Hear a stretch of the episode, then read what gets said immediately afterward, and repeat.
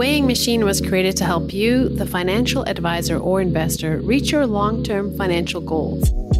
Each episode, your hosts, Rusty Vanneman and I, Robin Murray, cut through the market glamour to find the time tested principles that help investors succeed. The weighing machine is inspired by the classic investing saying attributed to Benjamin Graham The stock market is a voting machine in the short term and a weighing machine over the long run.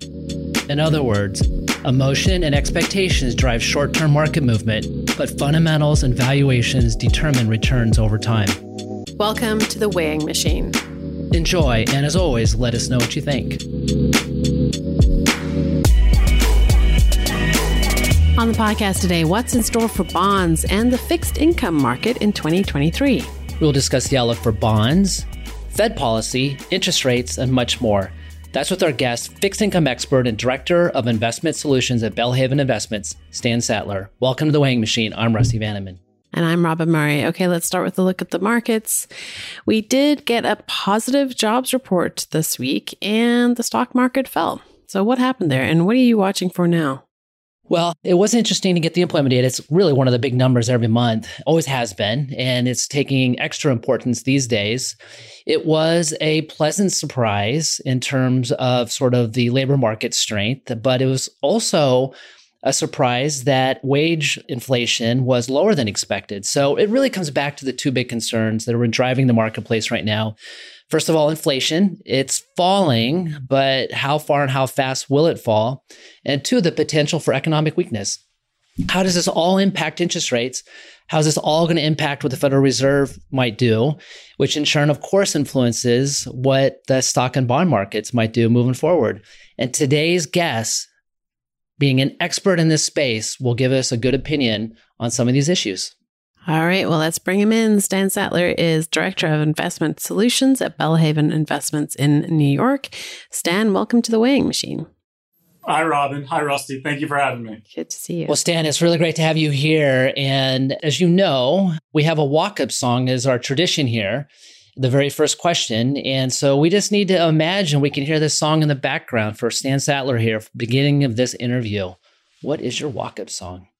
Perfect. So I had my colleagues vote and I had my wife vote. My colleagues are trying to pay me a nice chunk of money to do uh, Wrecking Ball by Miley Cyrus, but uh, that's that's my one joke of the podcast. I'll do Survivor, Eye of the Tiger. All right. Well, you know what? We're going to add them both to our playlist since you mentioned two different songs. so our playlist is seven hours long. This is how we make it extra long when people give us extra songs. So thank you. Excellent. All right. Well, Stan, so you started your career at Fidelity Investments and you've been at Belle Haven for the last six years or so. Can you tell us more about your background and how you came to your current position? Yeah, thank you, Robin. I grew up on a trading desk, sort of a roundabout way from a, trading desk trader, portfolio management type of role, and then came over to a sort of portfolio specialist, business development type of position at Belle Haven Investments. Belle Haven is known for their trading prowess. So they like to take traders and portfolio managers and put them on podcasts and conversations with our important clients and the like. So my main roles at the firm are outreach initiatives such as these and working with our top partners around the firm. But on the day to day, I'm usually on the trading desk with the rest of the portfolio management team. Nice. All right. So Belle Haven is an independent fixed income manager in a boutique firm. Tell us more about it and tell us about your team. Yeah, as a firm, we're the definition of boutique. A $15 billion asset manager. Think of us as a foot wide and a mile deep in terms of our knowledge. All we do is fixed income. Municipal bonds are our bailiwick, agency bonds, treasury bonds, corporate bonds, really traditional, high quality, safe fixed income investments. Based in Westchester, New York, have been around as a firm since 1991 managing assets for high net worth individuals, institutions, religious organizations, endowments, nonprofits, etc. On behalf of Orion and the constituents that work with them for quite some time now. So that's been great. We focus on high quality, defensive, sleep at night individual bond portfolios. So that starts with uh, safety from credit quality, that starts with diversification and bond selection. And then we like to build laddered portfolios and I bring that up given all the fluctuations and uh, conversations around interest rates and the Fed and what have you. You know, we like that laddered structure for, for obvious reasons that we can get into. Well, Stan, we definitely want to get your outlook on various aspects of the bond market. But first, we really want to talk about the economy. So, what is Belle Haven's outlook on inflation? Uh, how much time did I have again, Rusty? We got three hours. Three right? hours. Yeah, I was going to say that exactly. we might edit oh, it down gosh. to two minutes. No. right, right, exactly. Oh gosh, I mean, the economy kind of two main ideas that's driving everything, right? It's inflation and the Fed chicken or the egg, which one's driving the other. We could go around and about on that. The thing for us, when you look at the economy, it starts with inflation, and inflation is a lagging indicator. We all hear that and we all know that. We're concerned about the economy slowing down, and we're concerned about the Fed over tightening into a slowing economic environment partially maybe because we're a conservative bond manager and we look at everything negatively and, and have concerns on the economy every single day. That's what we're paid to do on advisors' behalf. But there's some truth into what we're seeing out there. I mean, you mentioned inflation peaking. You look at just the last CPI number and you look at the core number. Uh, you look at core goods or core services. Take away real estate, which is an anomaly when you look at the numbers at the moment. Those month over month numbers are negative. So you're having inflation roll over perhaps quicker than most are recognizing when they see the headline scary inflation number. And when you take into account that's a lagging number and some of the components of inflation are lagging even further, such as real estate, such as the effects on labor, you know, we're concerned, quite frankly, about a, a recession around the corner in this calendar year. Yeah. So, what are you expecting in terms of the Federal Reserve in 2023? What's kind of the path of what you think they might do? Yeah, we look at the Fed as, as they're, this is a baseball game. They're in the eighth or ninth inning here. They're close to being done. The unique thing with the Fed, there's two ideas to keep in mind. One is simply, obviously, the overnight rate that they've raised pretty dramatically. Let's go back in history. Keep in mind, it's only been nine months since they started raising interest rates at a velocity that none of us have seen, quite frankly, in our investment careers. So that's what we're talking about with the concerns. The lagging effects are just very difficult to look out into the future 6, 12, 18 months from now and really get a sense of what does that mean to consumer demand? What does that mean to corporate balance sheets? What does that mean to margins? It's a difficult process, which is why us bond folks aren't so boring anymore. And we're getting quite a bit of calls on the trading desk because people are trying to figure out what's going on. But we look at the Fed look, if they're in the eighth or ninth inning here, obviously they, they have a meeting coming up in a few weeks. By the time this comes out, uh, the, the, news will, will probably be out. Their February 1 or so announcement, you're probably looking at 25 basis points. They probably got another 25 basis points in them. And then we see them as done. We wouldn't even be shocked to see them only get one more 25 in be done as these lagging indicators become less pronounced and they can look at more coincident indicators and see some of the concerns in the economy there.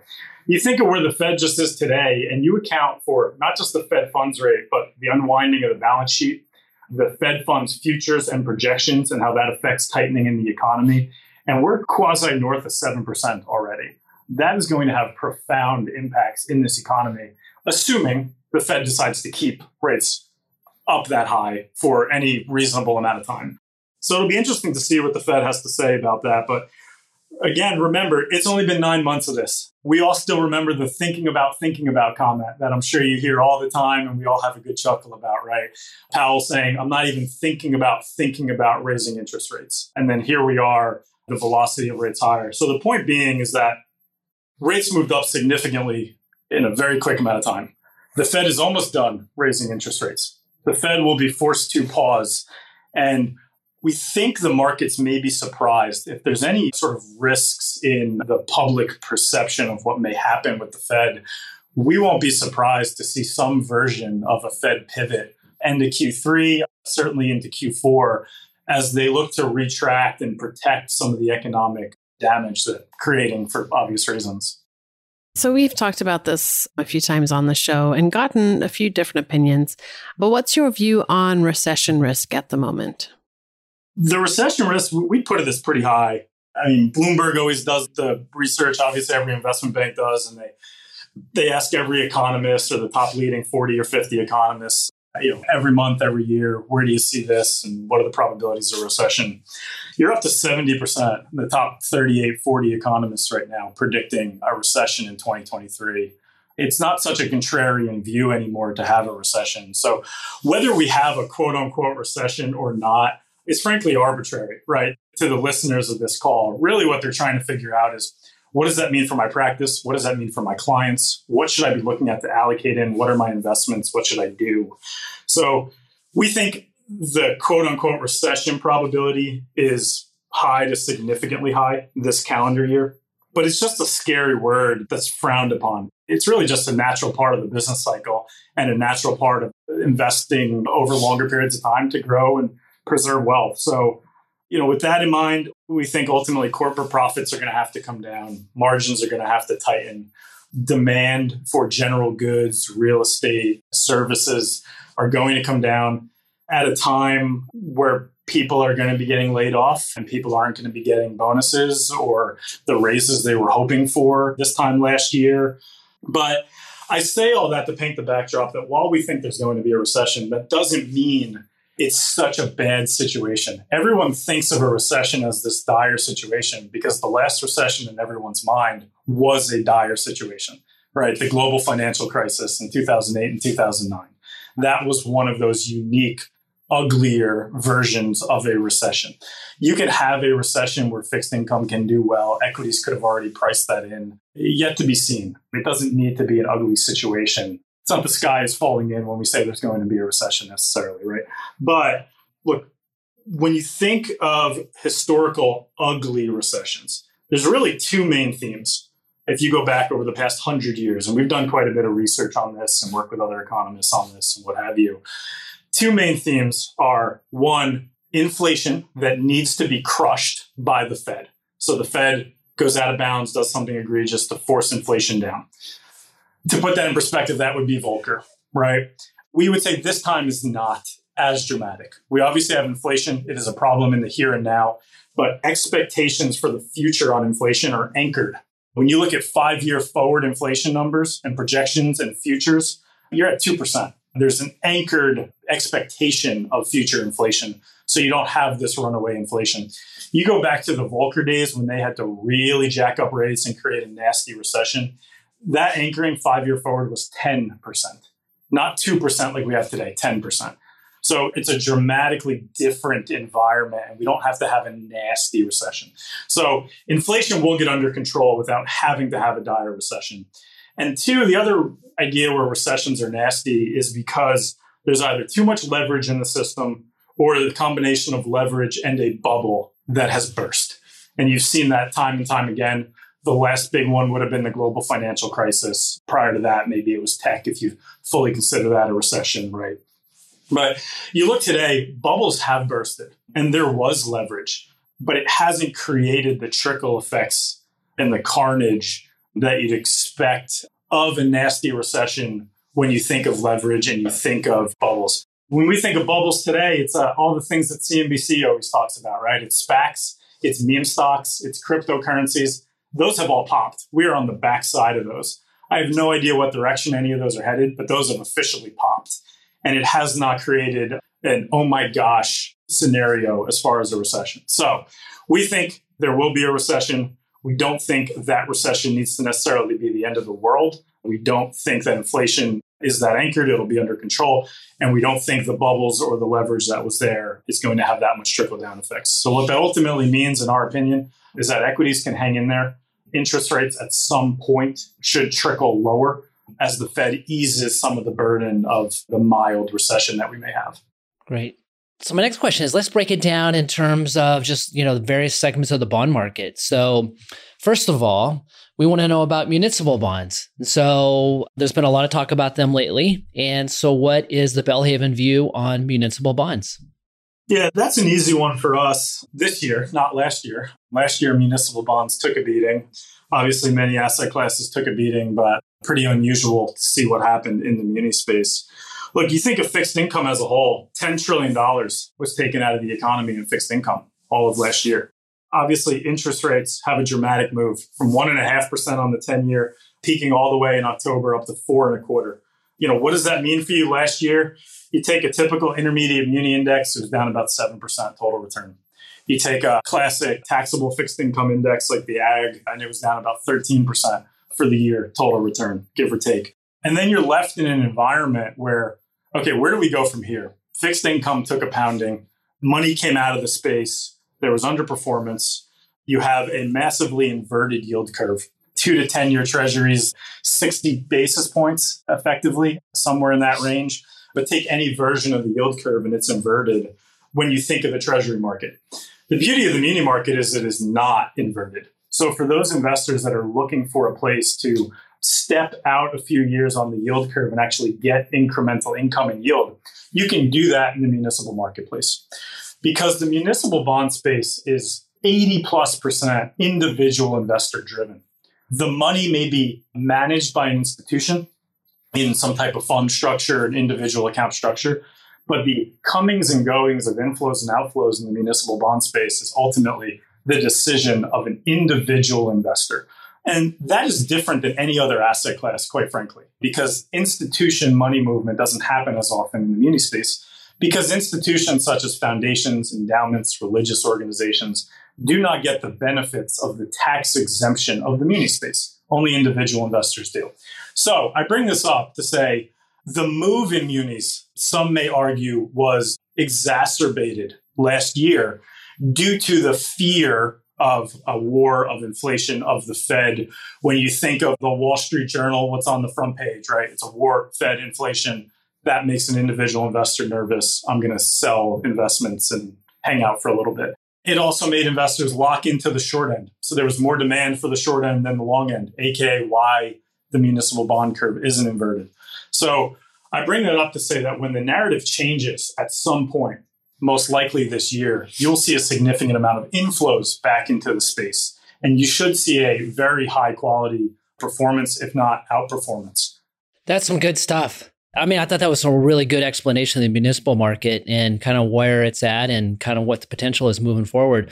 I kind of want to move towards other bond market segments. And first of all, I want to talk just about investment grade, you know, corporate bonds, but also related to that, you know, high yield corporate bonds. I know that's not your bailiwick, but nonetheless, I bet you have an opinion on them. Yeah, we have an opinion.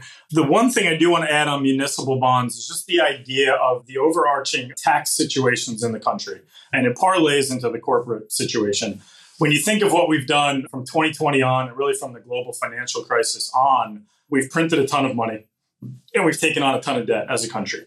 Regardless of how you feel about that emotionally, politically, right, wrong, or indifferent, what that ultimately means is at some point, one of a few things have to happen in order to pay back that debt right? Whether you're borrowing at 0%, 1%, or 5%, at some point you need to pay back your debt. One of the easiest, sort of most comfortable ways for politicians to pay back that debt, quite frankly, is to tax. And typically is to tax the individual, the W 2 individual. You've seen this already with states. California will be raising their tax rate from uh, 13.3% to 14.4 on the top earners starting in 2024. Massachusetts, other states like that. The federal government may do the same. A little bit of a crystal ball. Who knows exactly how that'll all play out?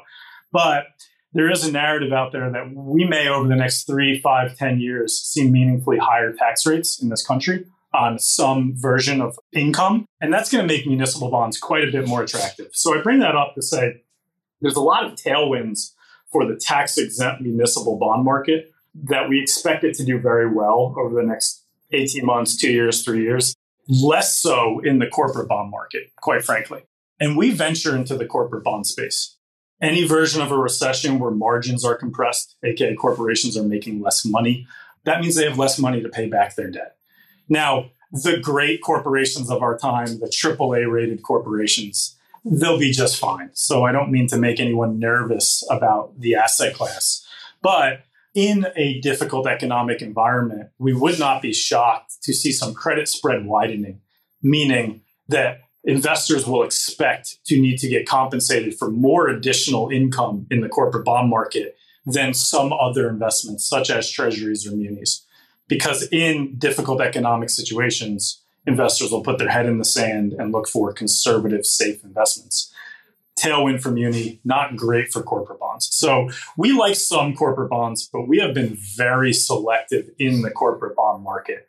Actually, most of our taxable strategies that we run for individuals with uh, qualified money, an IRA, what have you, for foundations, institutional money, we've been shying away from corporate bonds and we've been predominantly looking at taxable municipal bonds, which is a unique area of the fixed income market that's sort of up and coming in the sense that people are just beginning to kind of get their head around it and learn about it.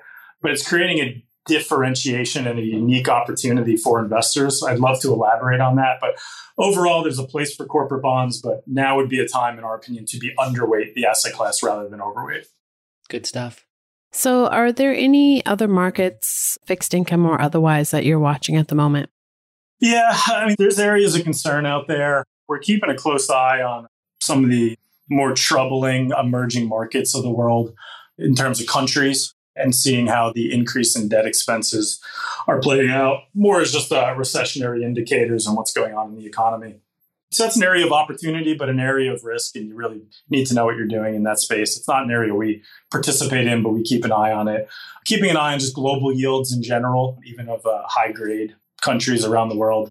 If we were to put kind of three areas of the fixed income market that cause us some angst or concern, it would be areas of the corporate market, it would be some areas of the emerging market space, and it would be some areas of uh, commercial mortgage backed securities.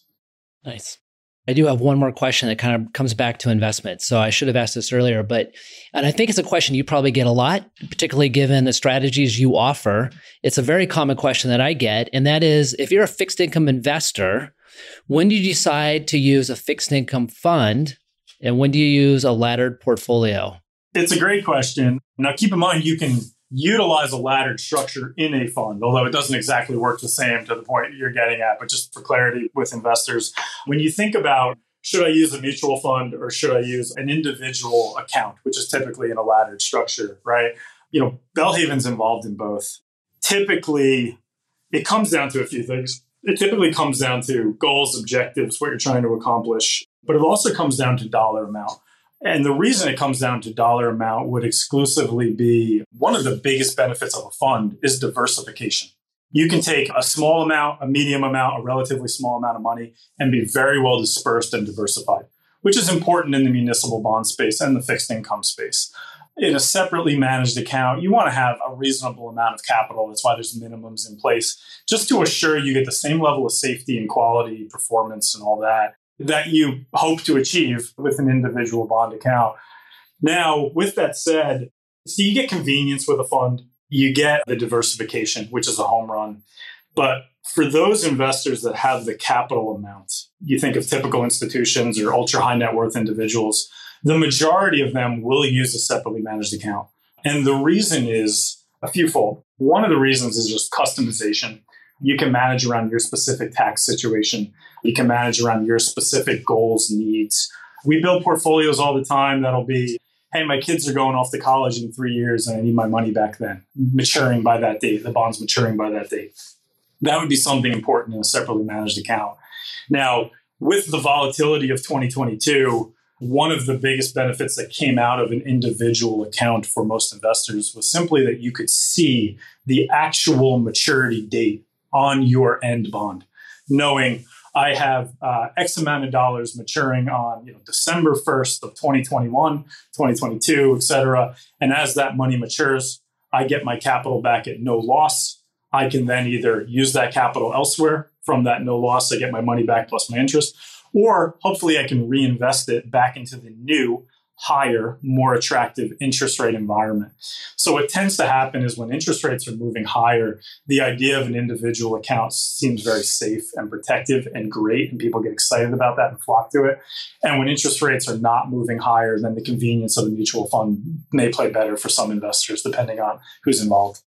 Let's switch gears now to you know some of the questions we like to ask all of our guests on the show. And first, you know, professionally, you are of course surrounded by a lot of incredible resources and ideas.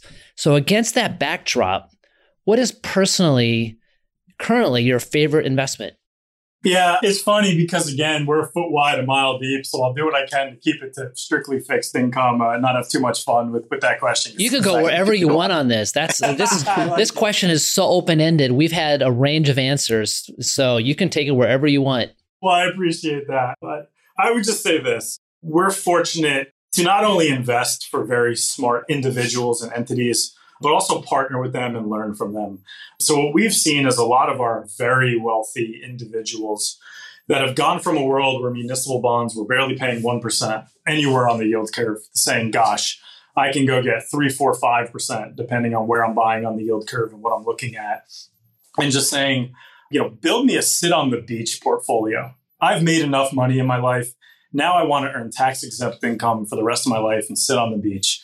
So those are just always fun to hear and hear about the investment philosophy on why, you know, focusing on just 20, 25, 30 year municipal bonds and locking in a very high, you know, locked in interest rate that's tax free for quite some time. So that's probably my personal favorite. I don't have a sit on the beach portfolio yet, Rusty. I'm still hard at work with you and Robin. Yep. but I'd say that one because that would be a dream of mine. It's fun to work with investors that are in that place that are doing so. All right. So, our next standard question we typically close out shows is in our profession, of course, we all have an obligation to perform at a high level. So, how do you maintain your health, both physical and mental, to ensure you're performing well? Gosh, this is a tricky one because I could be bipolar on this one, quite frankly. When I'm on the trading desk, I'm sort of known to have a bowl of M&Ms right to the left of my trading screen. Those are vitamins. Those are vitamins. exactly. Yeah. You. know, they're green, they're yellow, so they're colorful. So it feels like it hits the major food groups. You're right. I mean, never even mind physical health. We're in a business where you have to bring it every day. You have to be accountable for your actions every day. Every decision is paramount. Every conversation is important and, and paramount for that individual situation. So I get up bright and early. I'm up 4 a.m., 4.15, bright and early. You know, some version of yoga or jog, some version of meditating, whether that's mindful leadership, whether that's a podcast like this on investing, whether that's just trying to take a deep breath and be able to be thoughtful and mindful for when difficult decisions need to be made. So the mental health is is really important for what we do. It's a little bit of working out, a little bit of meditation and sneak a book or a blog or something like that in there when I can. I think that's our new earliest wake up time, Robin. Uh, it and might it's be. East Coast time too. So when Stan's up, I mean, we're he's hours ahead of us. That's funny. All right. Well, one more on this, and that is like many of us, right? You've been around many successful people who've helped you get to where you are today. So, who are some of those people, mentors and people like that, that you are professionally thankful for? There's plenty of people in my personal life. I mean, the, the key you learn in this business as you kind of progress and take your humble pie and grow into a leader and all that good stuff you learn nobody gets where they are alone. It takes not just one or two people, it takes a whole village, it takes a whole team. There's always somebody above you picking you up, and there's always somebody below you catching the things you dropped on, on the way up, kind of thing. And you know, keep saying thanks to those that pick you up and you hope to drag everybody else with you, you know, that have had your back along the way, kind of thing. If there's one, it's going to be cheesy because it's the founder of our company, our CEO. It's Matt Dalton. Matt had a very unique entrepreneurial vision for this firm he's the only person I've known to really grow an asset manager to the level and scale and do right by clients the way we have from nothing, from bootstrapping the company. So it's just exciting to be involved and learn from a culture of entrepreneurship and putting the client first and a culture of service rather than what's typical or sometimes you see in the industry of kind of it's for me or it's about me or there's an ego or a selfishness involved. So if there's one thing that I take away, somebody that kind of changed my life a little bit is just just that general mentality towards business of you know putting yourself in the investor shoes and being entrepreneurial. Nice. All right. Well, one more before we let you go, and that is do you have any recommendations for our listeners on content that you are currently consuming? Books, podcasts? Oh gosh, uh, I consume so much content. I'll say this as a firm, we put out quite a bit of content. Much of that is partnered with Rusty and Orion and the team. Some of that just goes out, you know, through drip and email and resources like that directly to clients and partners and what have you. On a weekly basis, every Monday, we put out what we call uh, brunch with Belle Haven. It's a backstage pass. We look at it as this is not a formal report to investors. This is tongue in cheek commentary, five bullet points, 100 words or less, a backstage pass to what's being talked about directly on the trading desk. So that's sort of my favorite one. And I always like when other firms do similar, where it's not that glossy end of year report or something like that, which obviously you need and they're important, but it's always funner to get into the nitty gritty. So I like things like that that we produce. I listen to this podcast. I keep up on Rusty's webinars, but it feels like there's too much content sometimes to keep up, but I do the best I can there. Every single employee of Belle Haven has a copy of the Handbook of Fixed Income Securities. Oh, that's a good one. Thank you. Yes. So that is uh, 2,000 pages, textbook vibe. Frank Fabozzi, effectively the father of fixed income. So at the end of the day, we're a boring conservative, intentionally conservative bond manager. If you ever want to be put to sleep, we got a great book for you, uh, Handbook of Fixed Income Securities. nice. All right. Well, those are all great recommendations. And thanks so much, Stan, for coming on the show. And before you go, tell us how can listeners stay in touch and learn more about what you're doing at Belle Haven? Yeah, thank you for that, Robin. Obviously, we're excited to partner with Orion. The biggest thing I would say is that as a firm, our service model, the best way to work with us is we do not work with individuals directly. We're not out marketing and selling ourselves and promoting ourselves to individual investors. We work exclusively through organizations like yourself and the advisor. So our entire firm is built to help the end advisor maintain, grow their practice, do right by their clients from access like this to reporting to support on calls and webinars and all that good stuff. So, the best way to work with us in any of those ideas, the best email address would be service at bellehaven.com. And that's S E R V I C E at B E L L E H A V E N.com. That's just a simple distribution email that goes out to the investor relations team. And that way we can make sure we get back to you in a timely manner and get you everything you need. Well, Stan, thank you so much for your time today. I think this is going to be one of those podcasts that I think some listeners are probably going to stop, take notes, you know, rewind. So, really useful information. So, thanks again for your time. Thank you, Rusty. Thank you, Robin. Hopefully, everyone listening offers good reviews to Rusty and Robin, and Belle Haven gets invited back. So, thank you all. all right. Thanks again, Stan. All right. All right. Well, that's going to do it for this week. Rusty, take us out with your final words. Invest well and be well. We'll be back soon. Thanks for listening to The Weighing Machine. And hey, if you like this episode, don't forget to subscribe. And thank you for your time and trust in Orion Advisor Solutions. Thanks again for listening. Robin and I truly appreciate you giving us some of your valuable time. We hope to provide you in each episode something you can use in conversations or making decisions or both. If you like this podcast, you might also like some of our sister podcasts at Orion Advisor Solutions. First, we have the Weighing the Risk podcast, which I host monthly. On behalf of Orion Risk Intelligence, this is where we consider various market scenarios regarding top of mind concerns among financial advisors and investors. Next, we have one of the top rated and most popular podcasts in the financial industry, especially when it comes to behavioral finance, Dr. Daniel Crosby's weekly Standard Deviations podcast. And when it comes to all things fintech, we also have the bi weekly The Fuse Show with Ryan Donovan and George Figuera, two of the funniest guys in the industry. You will learn something and laugh in every episode.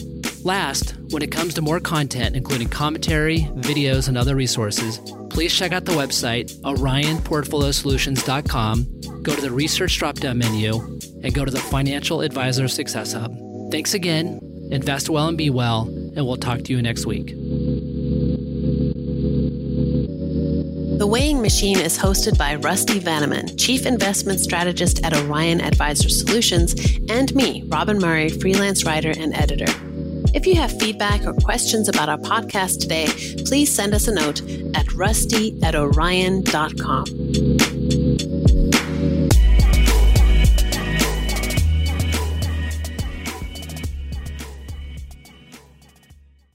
All opinions expressed by Rusty Vanneman and podcast guests are solely their own opinions and don't reflect the opinion of or endorsement by Orion, its affiliate subsidiaries, and its employees. This podcast is for informational purposes only and should not be relied upon as a basis for legal, tax, and investment decisions. The opinions are based upon information the participants consider reliable.